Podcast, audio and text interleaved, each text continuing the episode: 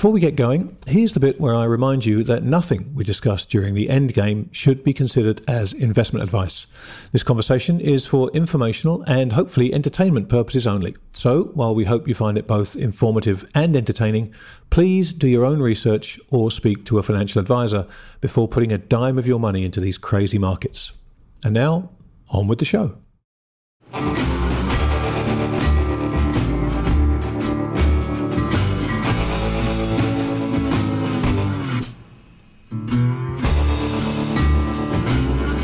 Well, welcome everybody to another edition of the Endgame. Joining me, hopefully as always, because without him it really wouldn't be much good, is uh, my friend and partner in crime here, Mr. Bill Fleckenstein. Bill, come in. I'm here, and I can't wait to get rolling uh, and talk to uh, old time friend of both of ours, and I, hopefully people will really enjoy his historical perspectives. Yes, joining us uh, for this episode is the great Marc Faber, the editor and publisher of the Gloom, Boom, and Doom Report. Um, and uh, Bill and I have both known Marc for a number of years and uh, are both avid readers of his work. And, you know, I, I, don't know about you, Bill, but over the years, I mean, I've found so much uh, fantastic information, insight, and, and kind of thought provoking material in Marc's uh, writing. It's, it's been extraordinary. I couldn't agree more. I, have been reading his uh, writings for, I think, close to Geez, could it be that long? Don't say it out loud. It's, okay, it's going to make you feel terribly okay. old. okay. I went okay. through this exercise I'll, earlier on. I'll, st- I'll stop right there. yeah, but you know, Marc um, uh, famously or infamously fell foul of the political correctness police uh, a few years ago, which was a great shame. You know him as I do. Uh, none of the things that he was painted as at that time were accurate, although it was an extraordinary hit job. Um, and you know, sadly, it's led to Marc being much less visible in in uh, in the financial media in recent years, which is a great shame, uh, Bill. Well, we're going to make him a little more visible right now. Yes, we are. So uh, please welcome to the end game, Doctor Marc Faber. well, it's a pleasure, especially it's a, and a great honor to be on a program with my dear friend Bill Fleckenstein because he is also distinguished as someone who is no longer welcome by the international media. so yes. Uh, you have here two people who share uh, some benefits of no longer being in the international media. Well, listen, frankly, I'd rather political be, incorrectness has its yeah, price. Exactly. Right? I'd rather be associated with you two than the international media. So hopefully, I'll be guilty by association by the end of this. Okay. so, Marc, uh, you know, Bill, Bill, and I have been on this kind of quest to figure out. Um, we called it the end game for for for want of a catchy title, but really, it's it's the transition from from the monetary policy and the situation around us to whatever comes next. And I think a big part of that that we haven't had a chance to talk to anyone about yet is is Asia. And so, what we'd love to do is is kind of get a snapshot from you of how it feels in Asia, whether you can feel anything different, whether the Hong Kong China tensions are, um, more serious than we're perhaps seeing them portrayed here in the Western media. How does it feel on the ground in Asia at the moment? Well, uh, obviously, like elsewhere in the world, we're all in recession. There's no question about this. And I think that uh, ordinary people uh, suffer actually quite badly and especially in countries like the Asian countries, where we don't have governments that hand out as much money as in Western Europe and in the US. So I think that business is bad. And in countries uh, such as Hong Kong and also Thailand and Singapore that rely heavily on uh, tourism and on conventions, this is a big business in Asia, yeah. the convention business uh, business is especially hard hit because tourism is down uh, over 80%. So you can imagine what the impact is through the multiplier effect on hotels, on restaurants, on bars, and on uh, retail shops that some luxury brands they have essentially 50% of the sales in hong kong so this has had a huge impact economically. But you have to see Asia is still a young society and is not yet as spoiled as uh, young people in the Western world. They don't feel victimized for everything that happens in the world. They don't think that they're victims. They just think that the reactions of governments to the crisis, to the COVID 19 crisis, was exaggerated and made things worse, then had governments done nothing at all, the COVID would have spread maybe more. But since for young people the mortality rate is next to zero, it wouldn't have had such a huge impact. So I think uh, that yes, the economies are bad, but in the case of China, with actually less stimulus than in the US, the economy is doing okay. I wouldn't call it doing fantastically well, because one of the problems of China is that they also have a very large debt level.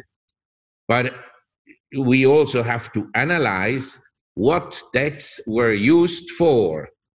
Yes, some debts were used for speculation, but the high leverage in China is similar to the high leverage Japan had in the 60s and Korea in the 70s. It's been used for infrastructure. I mean, all the critics of China, and I distinguish between critics and China bashers. The China bashers, and you know some of them, they are mostly ignorant. They have no clue of what is happening in China. They have no clue what the Communist Party looks like, how actually uh, the leadership in the party is uh, voted for. But anyway, the critics, uh, they rightly say that uh, a lot of debts have accumulated over the last 20 years, but they acknowledge that the infrastructure built out in China is the most impressive in the shortest period of time that has ever happened in the history of mankind. And this is not all stolen technology. Some of it is stolen, like every society, every civilization that came up inherited some of the knowledge of a previous civilization. This is a normal tradition. But I acknowledge that they have also stolen the way that the Americans stole all the technology from mm-hmm. Britain in the 19th right. century. Yes. You know, we have to see this very clearly. Uh, the natives in America had no technology whatsoever. They didn't even know the wheel. And uh, the Europeans that came over, they brought some technology, but later, during the period of the industrialization, which caught on first in Britain between around 1750 and 1840, during that period of time, Americans were way behind, so they had spies that uh, that got uh, British to come to America to transfer the technology, and some actually went to Britain to spy on the British factory system. yes, you you in the last issue of the Gloom, Boom, and Doom report, you uh, had uh, uh, a lot of um, ink you used on describing how all that process took place. So um, I think that I think a lot of people probably aren't really familiar with the fact that uh, all through uh, business development throughout history, everyone was always trying to steal the other guy's secrets. Yeah, yeah, sure. We in Switzerland, we also didn't. We were an agrarian society, and the machinery then eventually came from Britain to Switzerland in the textile industry and in the power industry and so forth. So we had an Englishman, Brown. He came. He founded Brown Boveri. It's now essentially ABB, and Sulzer the same, and so forth. So I'm not saying I'm not picking on America in this respect. I'm just saying this is a normal process right. in uh, the development of mankind. Now, the question that we have today is obviously this money printing. Where will it lead to? And uh, what is the eventual outcome? My view is that money printing, the way it's being done now, is very negative for economic growth in the long run.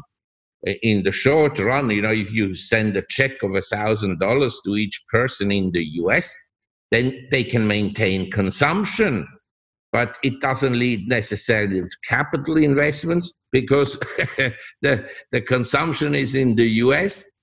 And what Trump was fighting about, namely the trade deficit, is actually going up.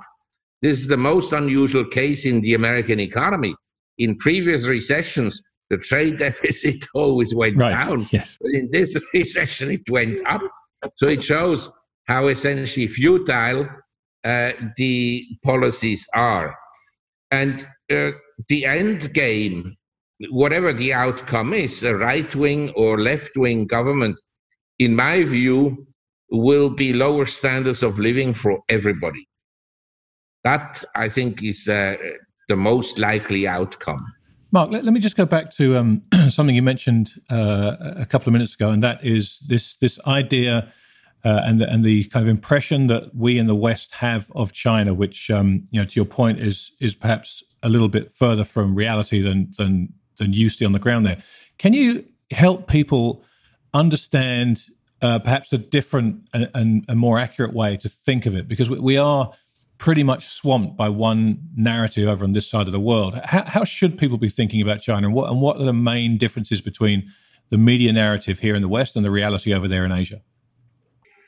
Well, uh, first of all, I mean, both India and China, and to some extent Bangladesh, Indonesia, Pakistan, are huge countries. They are huge markets yeah. in terms of number of people. Number two, uh, Westerners until recently, they thought we have the brands, and uh, the stu- stupid Asians, they are in factories putting together the brands and uh, they will not develop their own brands. Now, among the five largest beer brands in the world, among the 10 largest, you have five Chinese. Right. Number one and number two largest beer brands in the world are Chinese. The largest liquor is also a Maotai. It's a horrible drink. I recommend it to you if you really want to die. It's a suicide medicine. It's the biggest brand of, I mean, of brandies in the world, uh, of hard drinks. And so they have developed their own brands. Also in Thailand, we have local brands that are very big. We have local entertainment industries that are bigger than, you know, foreign stars when they come to Asia. This is a, a totally different world. And what, uh, well, some Westerners have noticed it because, you know, it's difficult not to notice how much spending power Asians have when they go shopping yeah. in New York mm-hmm. or London or Zurich and in what kind of hotels they stay and so forth. So, with all the disadvantages and all the things that Asia has done wrong and all the human rights abuses, the one thing I can say, whereas when I grew up in the 50s and 60s and today in Europe, I don't think that uh, the majority of people is any better off than we were when we grew up.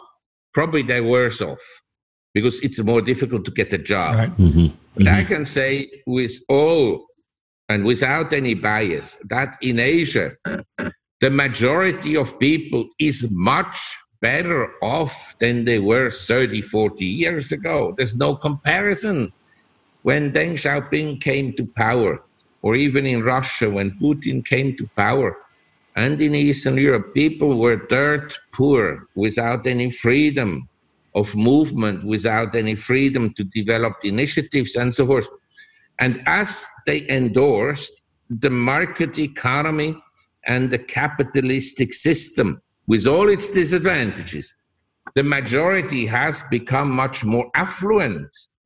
It's unfortunate, but this is one of the also good parts of the capitalistic system that it creates inequalities because it favors the capable one Mm-hmm. And so the capable people run away faster than the uncapable people. Right. And but everybody in Asia, look, until 85, the Chinese couldn't travel outside the country. And gradually it was opened up, but with restrictions. Now there are 140 million Chinese that travel outside China every year. This is a sign of an improved standard of living.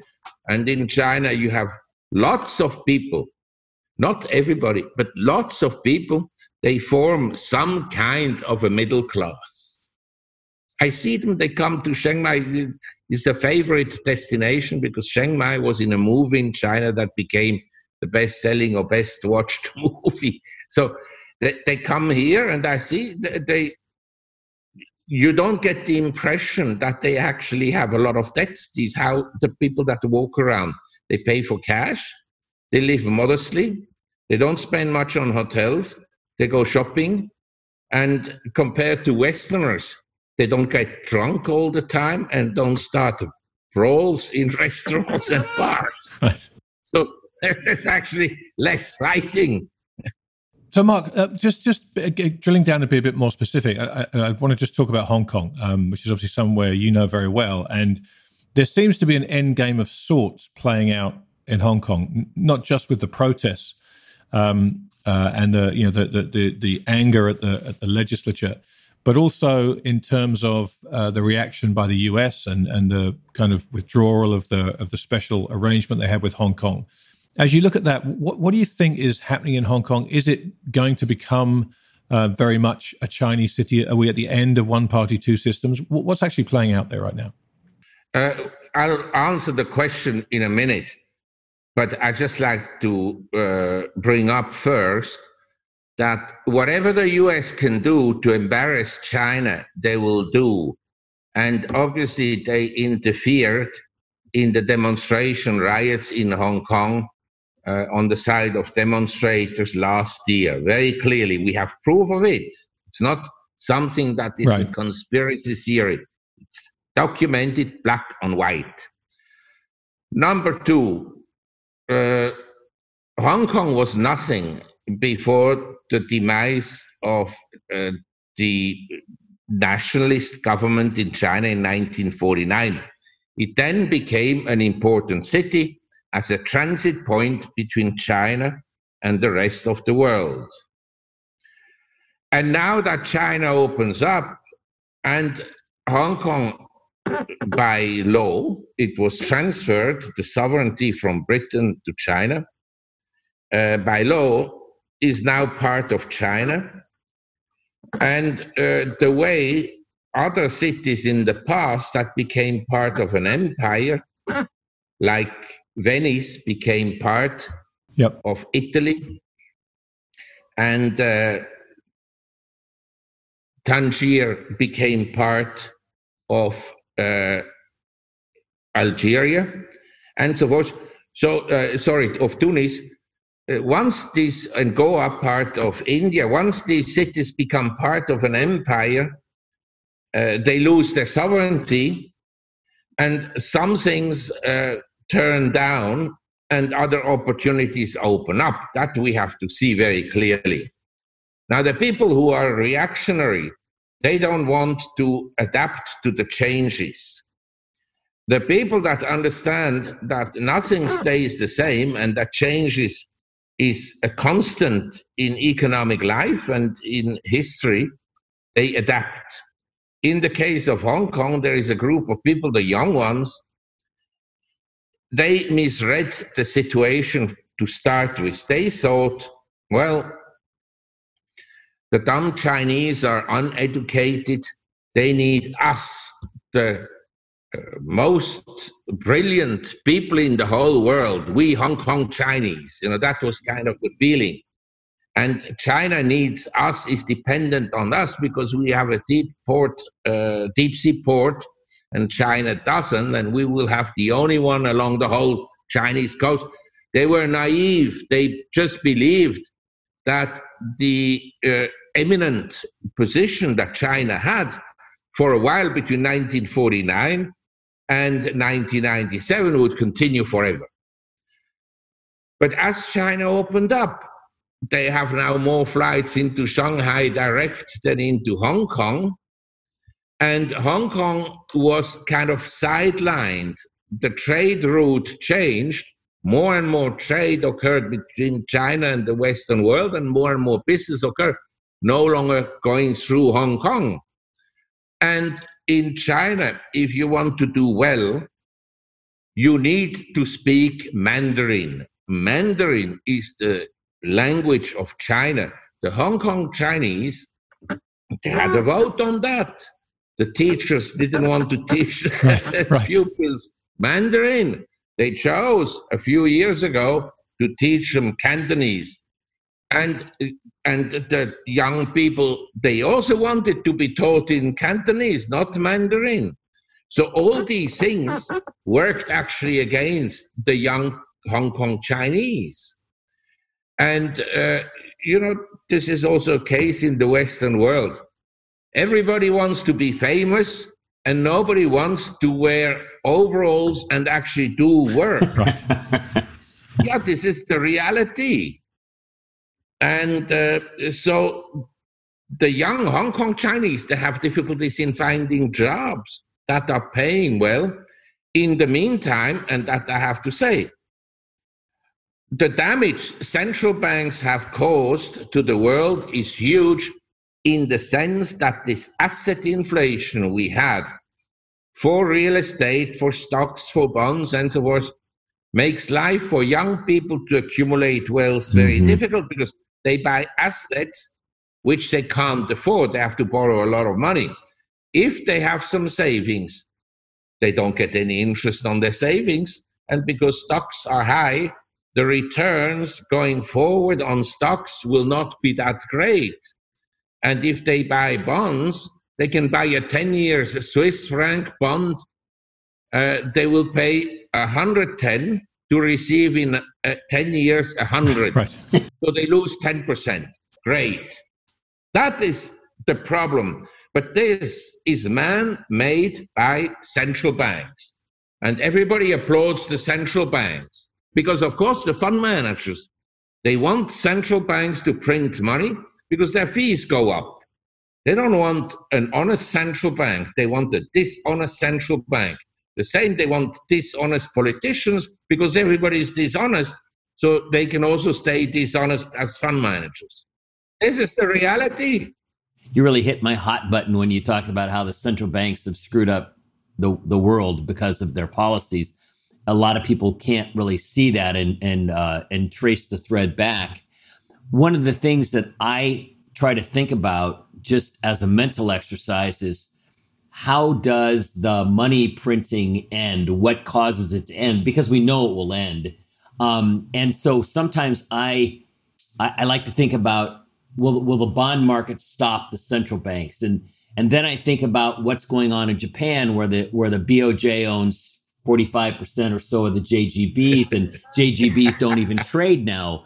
Um, have you have you thought about what if what if the BOJ goes to the MOF and says we we're just going to swap all the, the 10 years we own, all the bonds we own, and we'll swap it for a 100 year piece of paper that pays one basis point. Basically, they're tearing up the debt, but they're pretending they have an asset. If they did that, what would what would be the outcome in the financial markets? Would they yawn? Would rates rise? Would they go down? I mean, then all of a sudden, for in, in effect, Japan would have cut its its um its debt in half, the government debt in half. And yes. I figured they're so much farther along in this experiment. Perhaps that's the place to look for the lab rat to see what happens next. How we, how would you see that playing out if that were to occur? Yes, uh, this is a possibility, and maybe the markets will yawn because the markets have thought about this before. But one thing I want to say about Japan, when you talk to me about Japan, if I look at Japan 1989, that was the peak of the stock market at close to 39,000 on the Nikkei. And today, uh, by 89, Japan, in terms of wealth and standard of living, was way ahead of anything else in Asia. Okay? Mm-hmm. now, we're 30 years later. Japan has largely stagnated. There's no growth in Japan. And uh, I just read an article about how many people in Japan can't afford to have a house. They live with their parents and so forth. That is elsewhere in the world the same. But compared to the economic growth we had in Taiwan, South Korea, China, Hong Kong, Singapore, uh, Malaysia, Indonesia, India, everywhere, uh, Japan has fallen back, relatively speaking you understand, it's not a disaster because they started out from a high level. But if, and we have to define here, uh, what is our objective? Do we want progress or stagnation? Do we want uh, equality, like the socialists uh, promised? There was never any equality under the socialists, but there was uh, equality in miseries. that yeah. I can say. Right. You know, right. That's why I said from the start, I can't see how the outcome will be very favorable if you print money. When it will happen uh, will depend on a, a number of factors. In the case of Japan, because they have a relatively low consumption, uh, they don't have a huge trade deficit. So the currency still has been relatively firm, surprisingly. But I suppose that in the case of the US, if the debt level keeps on going up, and don't forget the Japanese bonds are largely owned by Japanese institutions and individuals. In the case of the US, you may have the figure, but I think about close to 50% of the government debt is owned by foreigners. So, and the Japanese yen is not uh, is not a world currency. It is an important currency, but it's not the foreign uh, the foreign exchange currency of the world. The U.S. is the global currency, the reserve currency. If foreigners lose trust in the US dollar and in uh, the ability of the treasury or the willingness to pay, the, the willingness is what counts, then uh, I suppose that the dollar will become extremely vulnerable. This is my base scenario that the problems will occur when the dollar tumbles and this tumble may occur first, very slowly, you know, that the dollar just drifts a little bit because the other currencies are not much better. Say, if you look this year, the euro is up 4% against the US dollar, but say the Russian ruble is down 20%, the Turkish lira, I think 23%, the Brazilian real down 80, 28%, yeah. and so forth. So the dollar, relative to other currencies, has still done well, mm-hmm. But it hasn't done well against gold and silver. Gold is up, I don't know, as of today, 25%, and silver about 32%. It fluctuates every day. But I think this uh, will be reflected at some point in assets uh, such as precious metals and real estate. Remarkably, in this recession, real estate uh, is actually going up, not in the city centers. Right. But if you li- right. live on the outskirts, let's say where you live, in the where the rich people live, real estate is going up. so,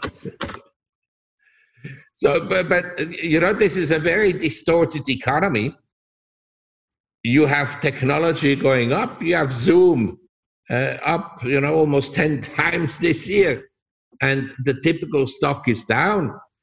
So it, money printing distorts everything. Yes. It's like uh, when I grew up in my parents' home, in my grandparents' home, people said, you have to save money, and every month you put some in the bank in savings accounts. That was considered safe. Nowadays, cash is not safe because it loses its purchasing power, and massively so. The CPI is doctored. All economic statistics in the US are doctored. That the Chinese stole from the Americans. How to doctor economic statistics. That we can all agree. So we, we exported financial chicanery to them. yes, absolutely. So, Marc, t- talking about the dollar there, uh, obviously, there's nowhere in the world really that, that feels uh, any kind of period of strength in the dollar more acutely than than Asia, and we and we are once again, it seems for the last few weeks, particularly back in a period where um, people want to own the dollar again. H- how is that translating in the real world over in Asia? We look at all these charts and it just it's just lines on a chart, but but does it make a difference to the conversation in Asia when the dollar strengthens? Well, uh, uh traditionally, dollar strength is a symptom of liquidity tightening. And dollar strength, in my view, would not be very positive for asset markets, including US stocks. But it would be obviously negative for companies and countries that borrowed heavily in US dollars. They get killed if the dollar is really strengthening substantially. But I have to say, I mean, uh, the Asian currencies, uh, with a few exceptions, have done reasonably well. They are uh, not down significantly. Stocks have done worse, but surprisingly, uh, Chinese stocks are up by and large. And actually, the Chinese currency and the Hong Kong dollar, which have been mm-hmm. the principal targets of the bashers, yeah. they are also up slightly against the US dollar. The bashers should have concentrated on Turkey, Russia, and, and Brazil. Brazil yeah. You know, not, but not on China.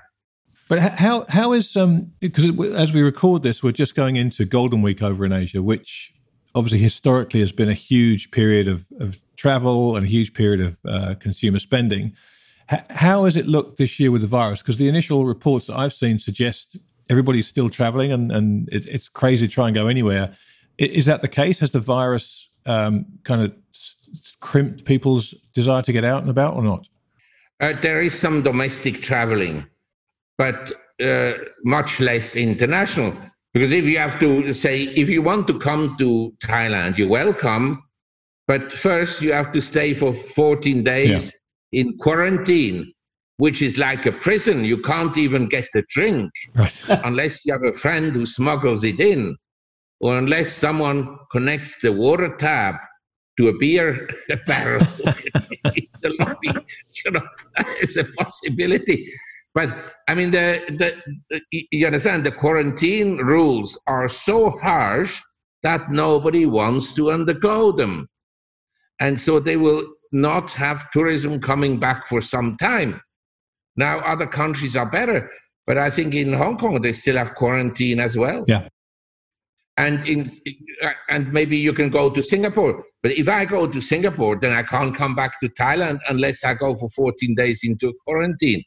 And for me, 14 days without alcohol is quite difficult. uh, Marc, a friend Actually, of to be honest, even a day. Yeah, right. a dinner without wine. With uh, um, yes. Um, a friend of mine who lives in Japan has been there for quite a while uh, suggested to me recently he thought that the deflation mentality that's held sway so long in Japan was beginning to change. Um, and he has his reasons for that uh, and uh, talked about Buffett buying these trading companies. Have you seen anything that suggests you that might actually be the case? Because if that was, it might be a rather important data point. Yes, but I think we have to define uh, very carefully w- what is inflation. I, I think you know what people call inflation, namely that the price of bread goes up and so forth. This is a symptom of inflation. And in the last 20, 30 years, we had asset inflation. But in Japan, we had asset deflation. So when he talks about inflation, he may be referring that in Japan, uh, the stock market has bottomed out. And actually, by sh- some measures, the stock market is at a new high if you take out the financial sector. Yeah. And so, yes, uh, there may be uh, some uh, some improvement. And I think uh, this relates to the question you had about the bond market and about the currency.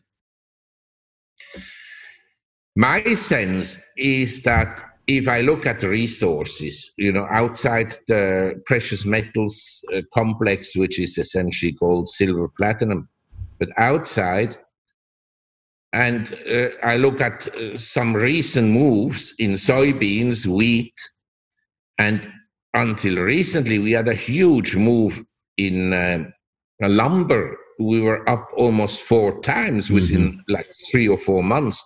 Now we come back. But these are kind of sparks that indicate to me that when uh, the resource inflation will come, it will also happen in food, and then it will be felt uh, more widely and that this may then kill the bond market. I mean, bond yields as they are, they are at the lowest level in the history of mankind. If you look at an index mm-hmm. of various mm-hmm. government bonds, and they are artificially low because of central bank buying. And we can assume that this will not, not last forever. I made last for some time, like in the 30s, interest rates were very low. And as you know, in the 40s, they bottomed out and started to go up, but very gently in the 50s. And then they accelerated on the upside in the late 60s and 70s. But initially, they went up very little. But we have to understand that with the debt level we have today, even a slight increase in rates in Japan will essentially be very problematic because it will eat up all the tax revenues. So, if your friend is right, uh, maybe Japan will face uh, some problems in the bond market. You know, that the, the, the mm-hmm. central bank will have to accelerate the buying of bonds, and maybe that will lead to some uh, weakness in the yen at some point. Who knows? Exactly how it will end, nobody knows for sure, because it's also a political issue. Uh, you look at the Democrats and the Republicans in the US, basically there's no difference in how much they spend. right. Right. You know, if you, Trump is not a Republican per se. No. He is a, basically a big talker and he will do anything that suits his uh, near term agenda. But to be fiscally frugal is not one of his objectives, nor is it to essentially have a central bank that is honest. He's a money printer. Mm-hmm. Although he came in criticizing the Fed, yeah. now all he's done is essentially encourage the Fed to lower interest rates and to print money so uh, I feel that uh, out of this non government or the Washington establishment or the political parties or the bureaucracy, you'll have eventually a move, a revolutionary move to the left or to the right. We don't know yet for sure. Uh, because it could be a minority that is very powerful and fanatics that take over the government, even if it's for a short period of time. In the Spanish Civil War, first the communists essentially took over the government, but then uh, the right wing Franco, uh, the, Repu- yeah. the Republicans won. So we don't know for sure where we're headed to, or in Russia, the Bolshevik Revolution, it was first communist, but after Stalin, he was like Trump. He didn't care about anything. it was all about his power. It wasn't about any ideology at all. So we don't know. And in that environment, the best we can actually do is uh, accepting the fact that we don't know where mm-hmm. we will head it. Mm-hmm. But we can assume safely it's not going to be good. So that is, uh, let's say, a conclusion. We have to prepare for difficult times, both economically and uh, in asset markets that may become very volatile. In other words, you don't want to be caught heavily on margin on February 23, uh, 2000, and then the market drops more than 30% within a month, and you're heavily on margin, and you're called, and then you have to sell holdings at uh, and it, at an inopportune time. In other words, with a huge loss. So I think some prudence is uh, required, and I would suggest some diversification, and I would also suggest that the U.S. dollar status as a reserve currency is now on very limited time I think it will disappear, the reserve currency status.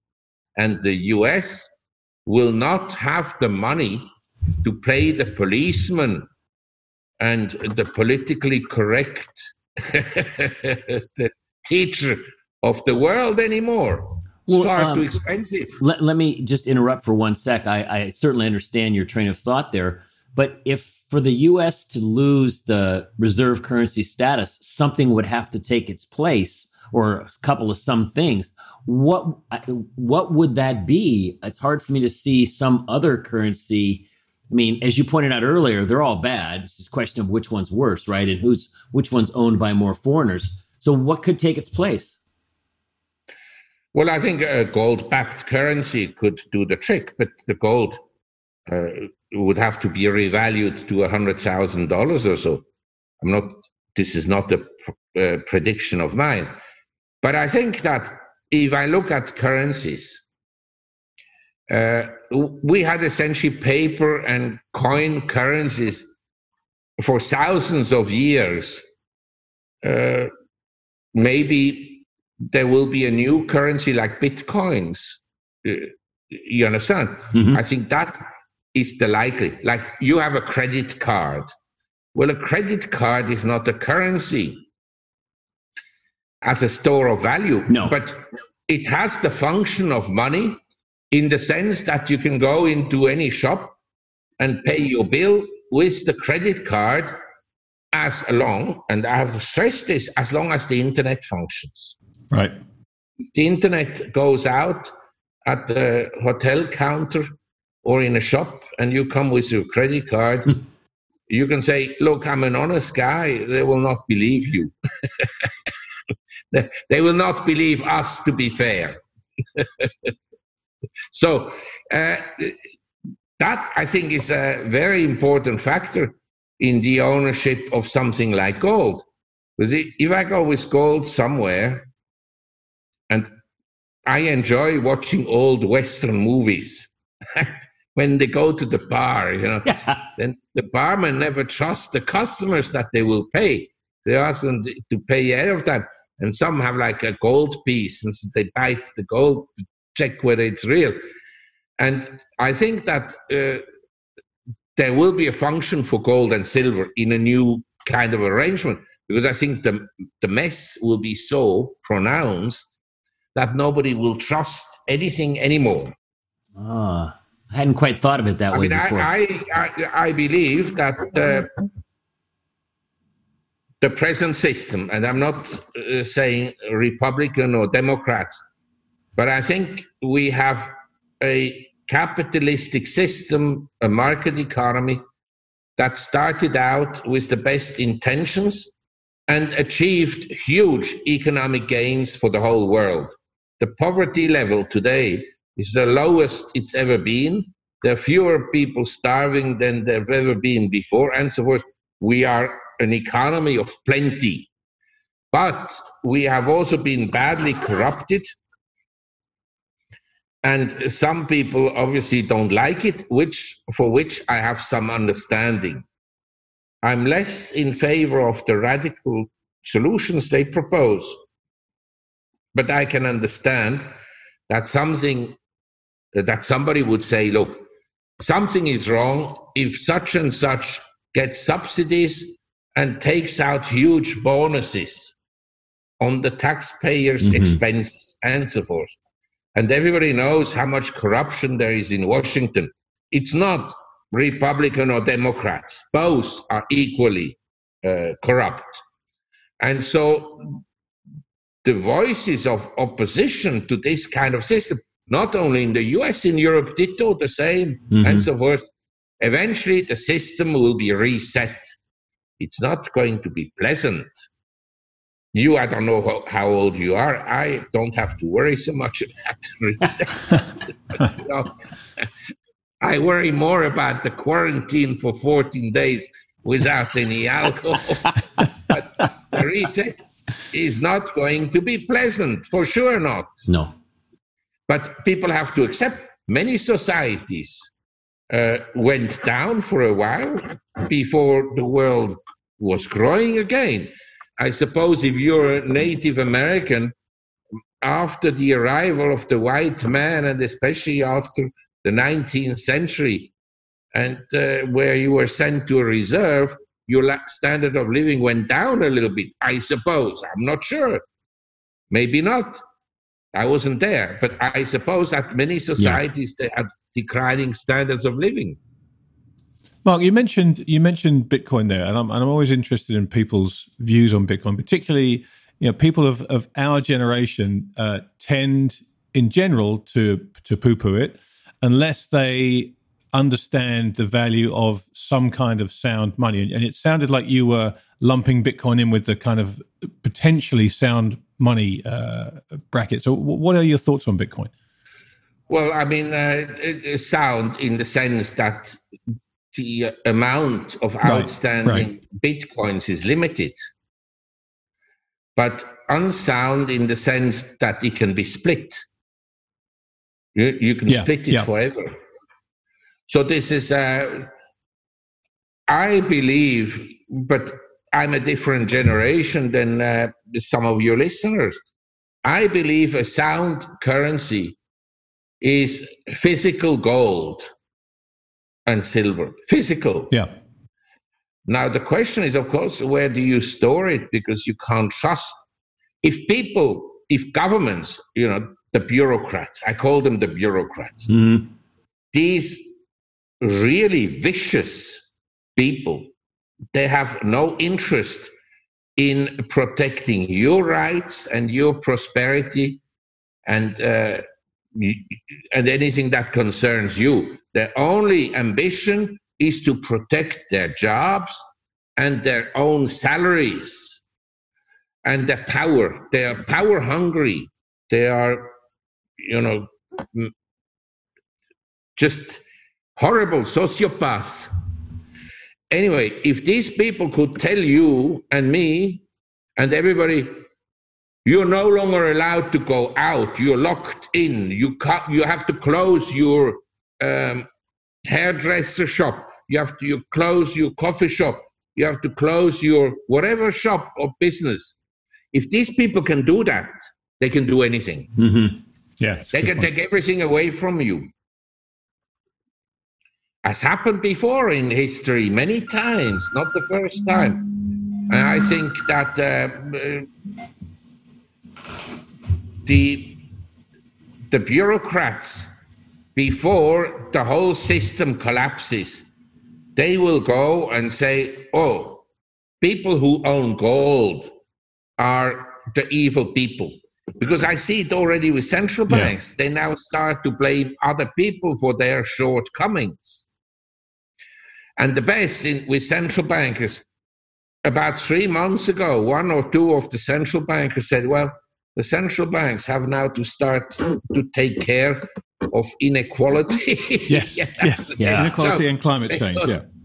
Shortly thereafter, the stocks of the people that are the wealthiest people in the world, from Jeff Bezos to Microsoft, Bill Gates, and so forth, They all went up, but the ordinary people don't own any shares. So the, the whole system is essentially rigged. And we have also more and more reports of rigged operation in banks yeah. and brokerage firms and so forth. It's manipulated everywhere. The central banks are the chief manipulators of the system. But if you say that on CNBC, you're likely to be killed on the way out. um, on this confiscation idea, um, I have a slightly different viewpoint. See what you think. Uh, uh, having been bullish on gold and silver for some time, I'm always asked the question, well, why won't they confiscate it like they did in the 30s? And my response has always been look, in the 30s, the universal view was gold was money. I mean, that was money. And uh, the, the currencies that were that were strong and trusted were convertible, more or less. And today, the, I don't think the government, at least in the Western world, the governments don't have that same view of gold. What what what they treasure basically are their central banks, who are money printers. So while I could I could conceive of a wealth tax, you know, to just we're just going to take your money or your your so-called net worth. I can't see them really singling out gold because none of these governments believe in it in the first place. So why would they take away something they don't believe in? So yeah. that I, have never been able. So I've never really gotten behind that idea. How do, how does how does that sound to you? Yes, I think it sounds very reasonable to me that uh, the academically uneducated people who, who, populate central banks that they wouldn't regard gold as uh, a currency. That I agree with you, but they may in future that's why I'm basically saying for us, people that hold gold and who are positive about gold and silver, not, you know, unrealistic positively, for us, the best is that gold and silver move up, but not too much. You know, the danger zone will be if gold goes to say 50, 100,000, a million dollars an ounce, something like this. Then yeah, we're reaching the ten- danger zone. But whether the gold price is here at 1900, 1700, or 2500, that will not bother the central yeah. banks. What may bother the central banks somewhat is uh, if food prices go up a lot. You know, and I think, okay, for an individual who doesn't have a lot of money, it's uh, a bit difficult to buy, you know, farms and so forth. But I recently looked at uh, a table that uh, showed the largest landowners in the world. So, as, as number one, you have the Catholic Church. Yeah, yeah. that can be expected that they inherited a little bit uh, here and there. right. No pressure applied. anyway. and then you have a lot of wealthy people, you know, like Ted Turner. They've yeah. turned a lot of their assets into land. But and he's not just one. No, John Malone did the same thing too. Yes, a lot of people in America, in Canada, especially in Australia, where essentially a lot of wealth is in large farms. There are families uh, that there are farms that have been in families for three, four hundred years, and so forth. So uh, I think that the ownership of land is okay, but if you own too much land, the socialists will come one day. The way if you own a house that is very big in the Hamptons, the socialists will come one day and say, "Look, Mr. Fleckenstein, it's unfair. You live in a, such a big house alone with your wife or with your girlfriend or servant. To make things fair, you have to take in three or four families. And uh, we also advise you, in order to avoid any social problems in future, that you respect uh, some racial diversity. So they will assign you from each continent some people, and you will then spend the time keeping the peace among all these people. You should have a house, but not too ostentatious. You know, you, you mm-hmm. should have a property in the countryside, but not live a life that is totally different from the villagers. Not to uh, kind of raise kind of animosity. I think in future, if I look at various revolutions that have occurred, they always went with the pitchfork against the rich.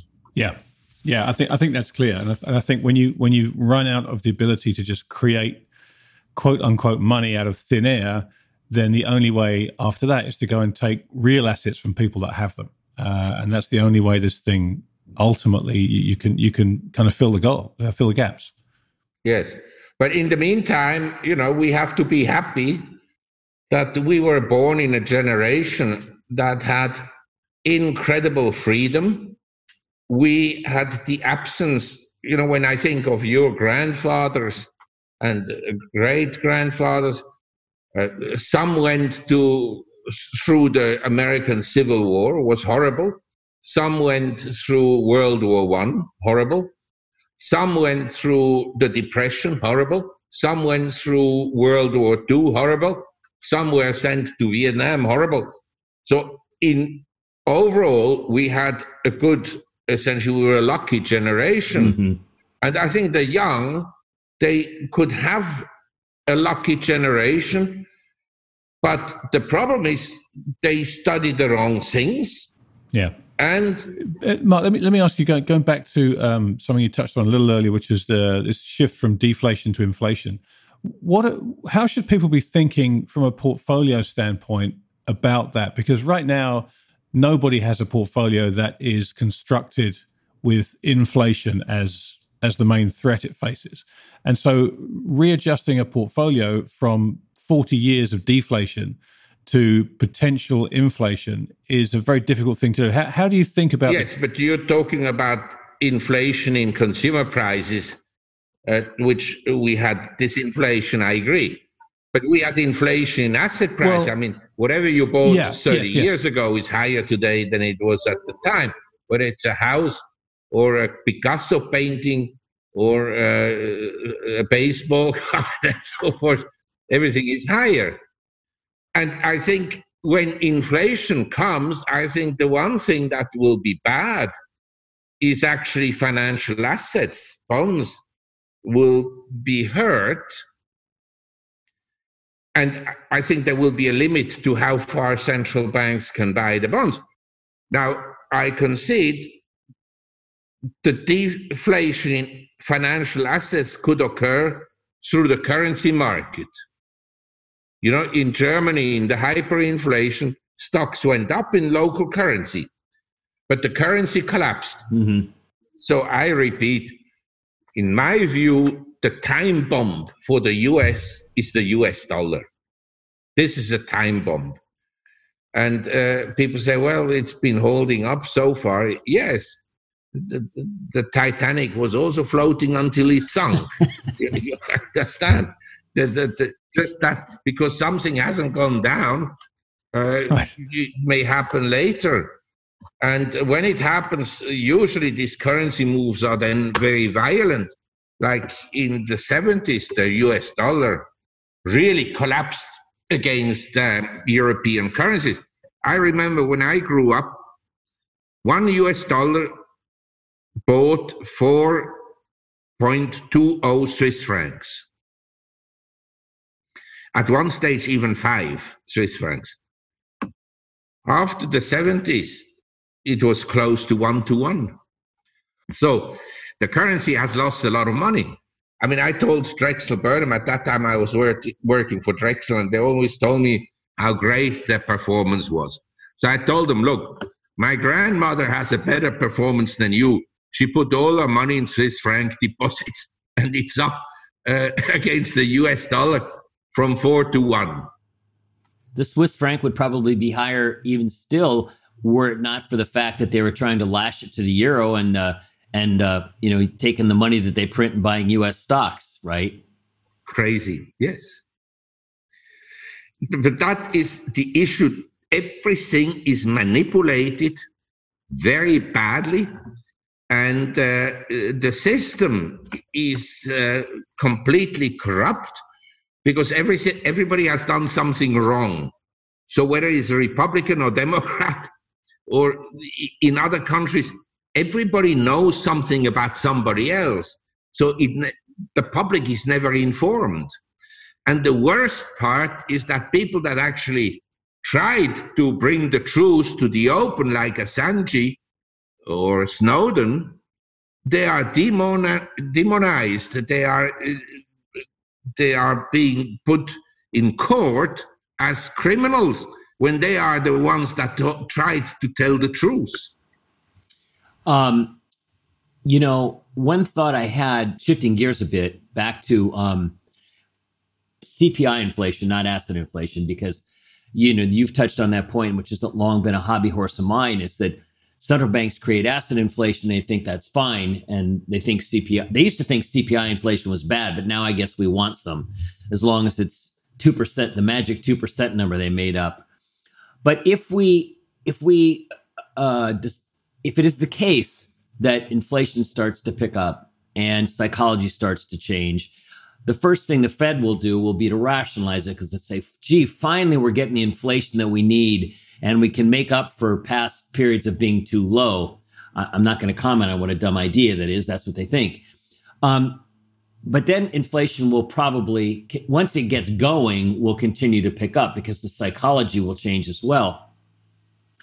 It occurs to me that their first move would be to try to implement yield curve control. It, so it, we could get to a period where there's some combination of the Fed trying to stop in inflation from going up. Sorry, it, it, try and try to contain the manifestation of a change in inflation psychology by printing even more money, thereby making it worse. And perhaps that would tie into a scenario in which the dollar really had trouble. So it seems to me that maybe the linchpin in a lot of these precarious financial arrangements is really if inflation starts to change the financial world as we've known it for the last 30 years is going to be dramatically different.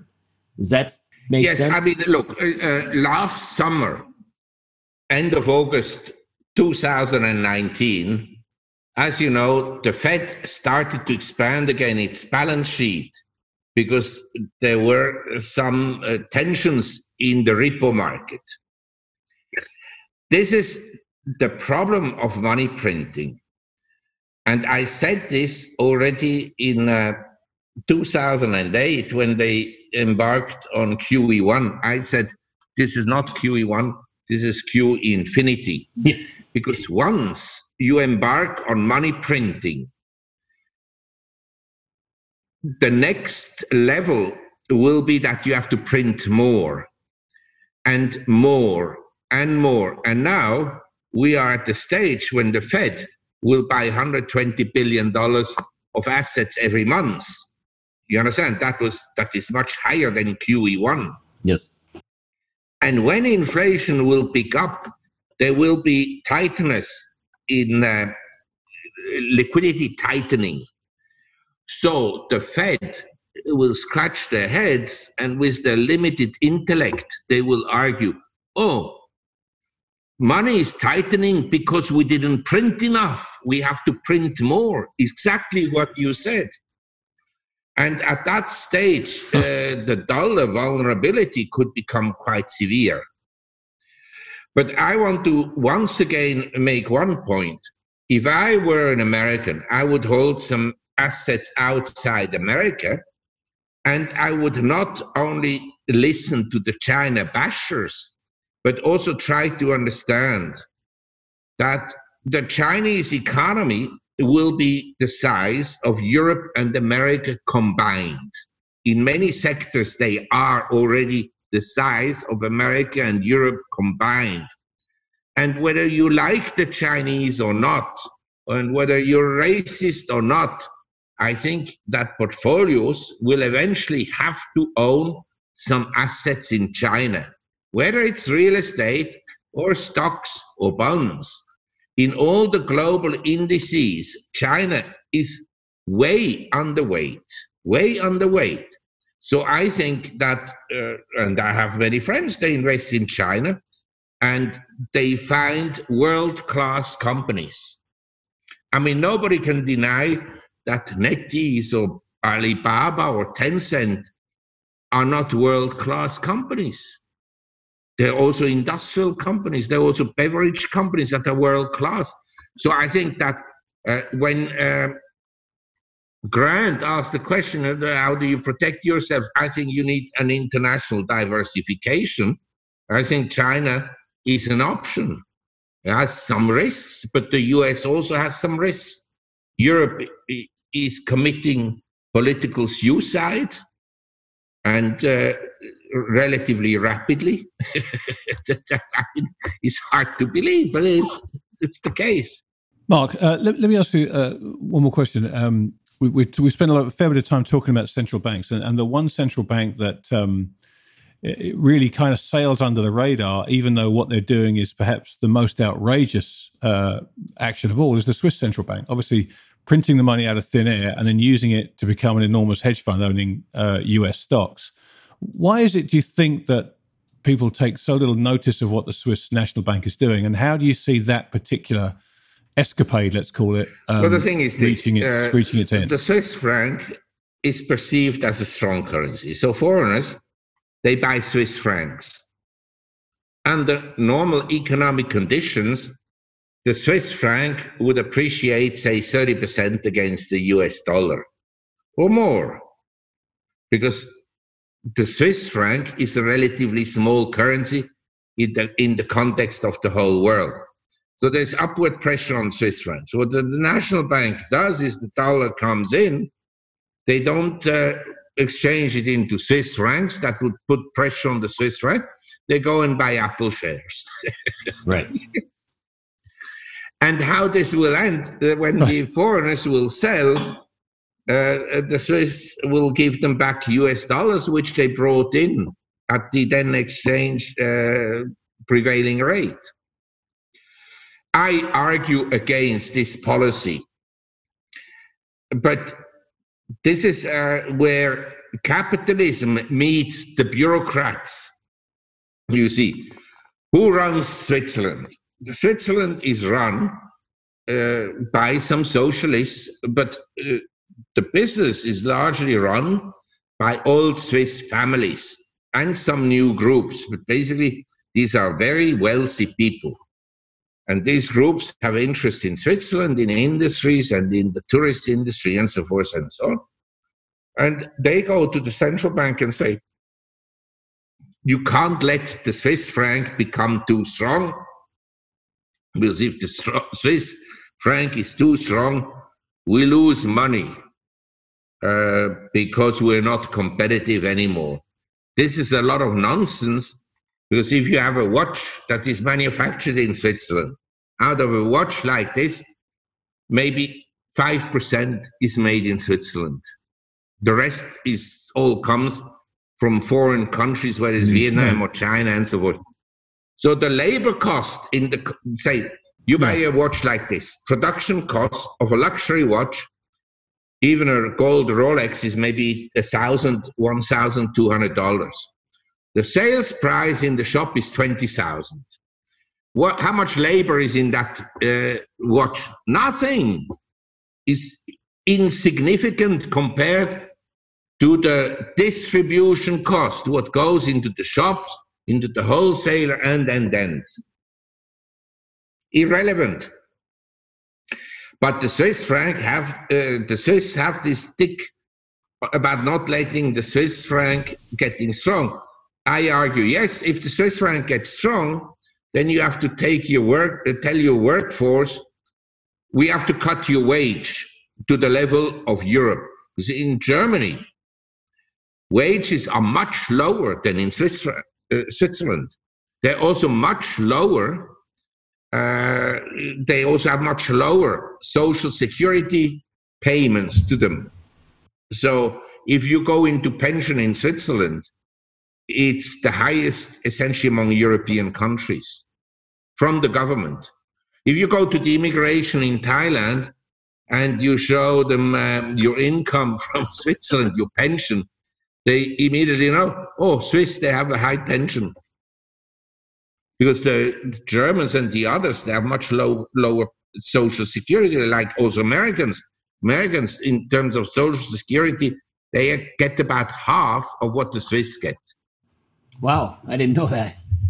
So, have you? There's a phenomenon that that we've recently become, or I should say, I don't know when Grant found out about it, but there's a phenomenon that's um, been at work here in America.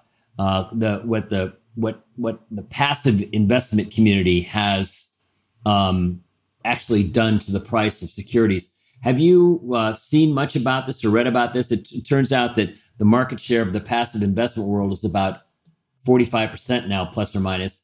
And it seems that that has been one of the reasons why the U.S. market trades as as uniquely as it does. That and that on top and and uh, QE and speculation. Have you uh, seen much about this? And if you have, do you have any thoughts about it? Well, I mean, in Europe, we also have indexing and so forth. Uh, I think what has distinguished the US market from other markets it's, is its high technology component. And to be fair, you know, I, I listened recently to an interview with Greenblatt, and he's one of the very successful fund managers in the US. He said, Look, uh, maybe Amazon is expensive and maybe all these companies are very high, but at least they're growing. And mm-hmm. so you're buying a business that is viable and they have a huge franchise. You know, duplicate nowadays an Amazon, a Microsoft, an Apple is not so easy. Mm-hmm. So for a while, they'll have this franchise and it's worth a lot of money so I can understand that people buy these tech because the rest, if you look at the German market, the German market has value stocks, but it's at the same level than it was in 98 uh, because, uh, like the Swiss market, it has a lot of financials. The financials have done very mm. badly. And it has industrial companies that haven't done particularly well because some of them haven't been run particularly well, and it doesn't have a lot of technology companies. And the one technology company they had was a fraud. Wirecard. that is the best joke. That yeah, this is exactly. Uh, exactly. SEC and all these bodies that supervise the financial industry, they're all asleep at their desks. They're typical bureaucrats. Yes. Well, the SEC, they, they essentially don't even function anymore, near as I can tell. Um, so basically, what you're kind of saying is that American, the American stock market, on top of QE and the passive influence and the U and and Robinhood and U.S. speculation, perhaps the U.S. market has benefited from speculation by other people around the world because we've got the hot group of stocks now. So, like I know, for instance, that the, the structured products that are sold to Asia that are packaged equities and various different things to uh, replace fixed income. Uh, it's quite a big number. Last I, what I what I think I understand is it might be as much as two two trillion dollars. So again, a lot of the world's hot money has ended up in the states, uh, maybe because of these tech stocks and how well they've performed. So we've got an extra dollop of hot money on top of the other things we talked about. Well, say if the ECB monetizes, what happens is they buy bonds and uh, maybe some equities from an insurance company, a pension fund, an endowment fund. So that fund uh, gets cash and they tender the securities to the ECB. So with that cash, the insurance company, instead of buying uh, local bonds at negative interest rates can go and buy treasuries in the US. And instead of buying a Bayer in Germany, they can go and buy Microsoft in the US. So the portfolio manager, he has some leeway. And yes, a lot of money has flown from around the world into the US market because it always flows into the market that performs best. That was mm-hmm. also in uh, 85 to 89 in Japan. Japan, yeah. Every, every fund manager around the world said, we can't afford not to own Japanese stocks. In the years 96 to 2000, people said, we can't afford not to own Cisco. We have to own Cisco, whether you, we like it or not. By the way, Cisco is down 50% from the yeah. uh, 2000 high, even yeah. today, even after recovery. So uh, we have these distortions, and money printing make it, it exacerbates them. Anyway, I think I will have to leave you now soon. Okay. Okay, that's, that's absolutely fine. Look, thank you so much for uh, for taking this time to sit and chat with us. It's um, it's been as we both knew it would be a, a, a fun and hugely enlightening conversation. So thank you. Thanks a lot, Marc. Nice to see you. Thank Take you, Grant. Bye bye. Cheers. Take care. Bye bye. Bye bye. Well, Bill, um, fascinating. I mean, that was that was um, an hour and change of of pure undistilled Marc Faber. Yeah, I mean, you, you, pe- people forget. I, have been reading the Gloom, Boom, and Doom report. I think since the '80s, and yeah.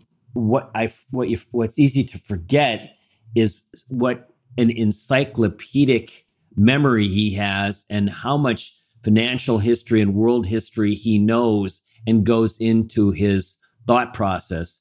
For anyone who's listening that hasn't or doesn't read the gloom boom and doom report you're really missing an opportunity to you know gather information that you're not liable to get from anywhere else. And and you know in the last group of years knowing a lot about financial history in the world hasn't paid dividends but prospectively at some point you, are going to really need to know more about that. And it's it's a really good way to uh to learn more i think. Yeah I, I couldn't agree more with that. And you know it's funny bill one thing that's i think has been a theme throughout all these podcasts we've done in the endgame series um, is is that historical knowledge that each of our guests has had whether it be Lacy, whether it be Russell, you know, whether it be Marc today, um, Ed Chancellor, obviously, everybody Jim has Grant. that. Uh, of course, yeah. yeah, Jim Grant, of course.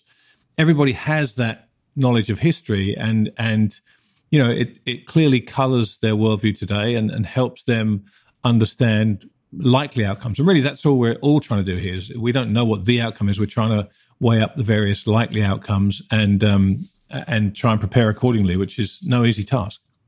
Yeah, I think again, you know, the, the equation to have solved for in the last 5, 10, 15 years has basically been momentum. Yeah. And uh, the, the, the, central banks getting away with murder um, and, and potentially creating their own end game has propelled the sort of the, the, the simplistic uh, idea that stocks only go up. And, and, and also, um, perhaps it's created an environment that's been uniquely uh, um, uh, able to be dominated by quants. I don't know that to be true, but I could see how there could be a corollary there. And where where there's been no premium based on um, any knowledge of history and and and perhaps to some degree risk management. That that and I don't mean to imply that everyone who's a professional isn't employing uh, isn't capable of risk management, but I think there's a huge huge swath that employs no risk management. I mean, you certainly can't say this massive amount of money that's passively indexed has any risk management scheme whatsoever. No, you're exactly right. In fact, the bizarre thing about it is that uh, in recent years, and, and a lot of recent years, the less risk management you'd actually employed, the better off your returns probably are, which is terrifying if you think about it.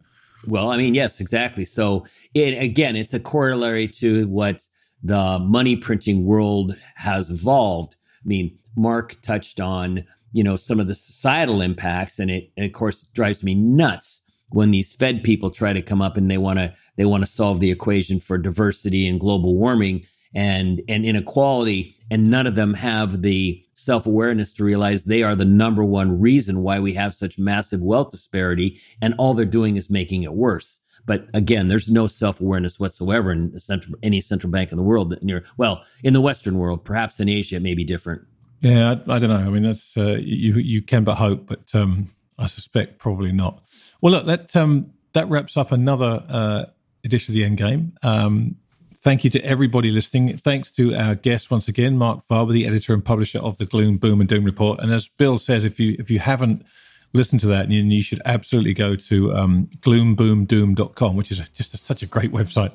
Uh, gloomboomdoom.com uh, and check out Marc's work because it is uh, is indispensable to, to, to many in the industry.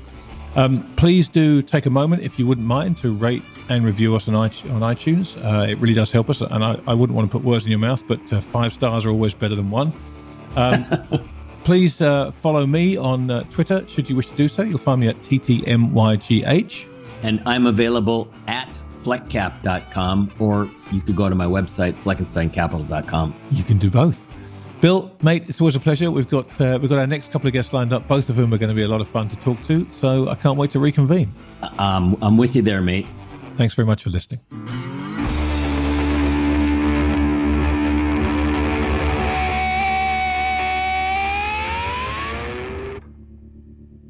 Nothing we discussed during the endgame should be considered as investment advice. This conversation is for informational and hopefully entertainment purposes only. So, while we hope you find it both informative and entertaining, please do your own research or speak to a financial advisor before putting a dime of your money into these crazy markets.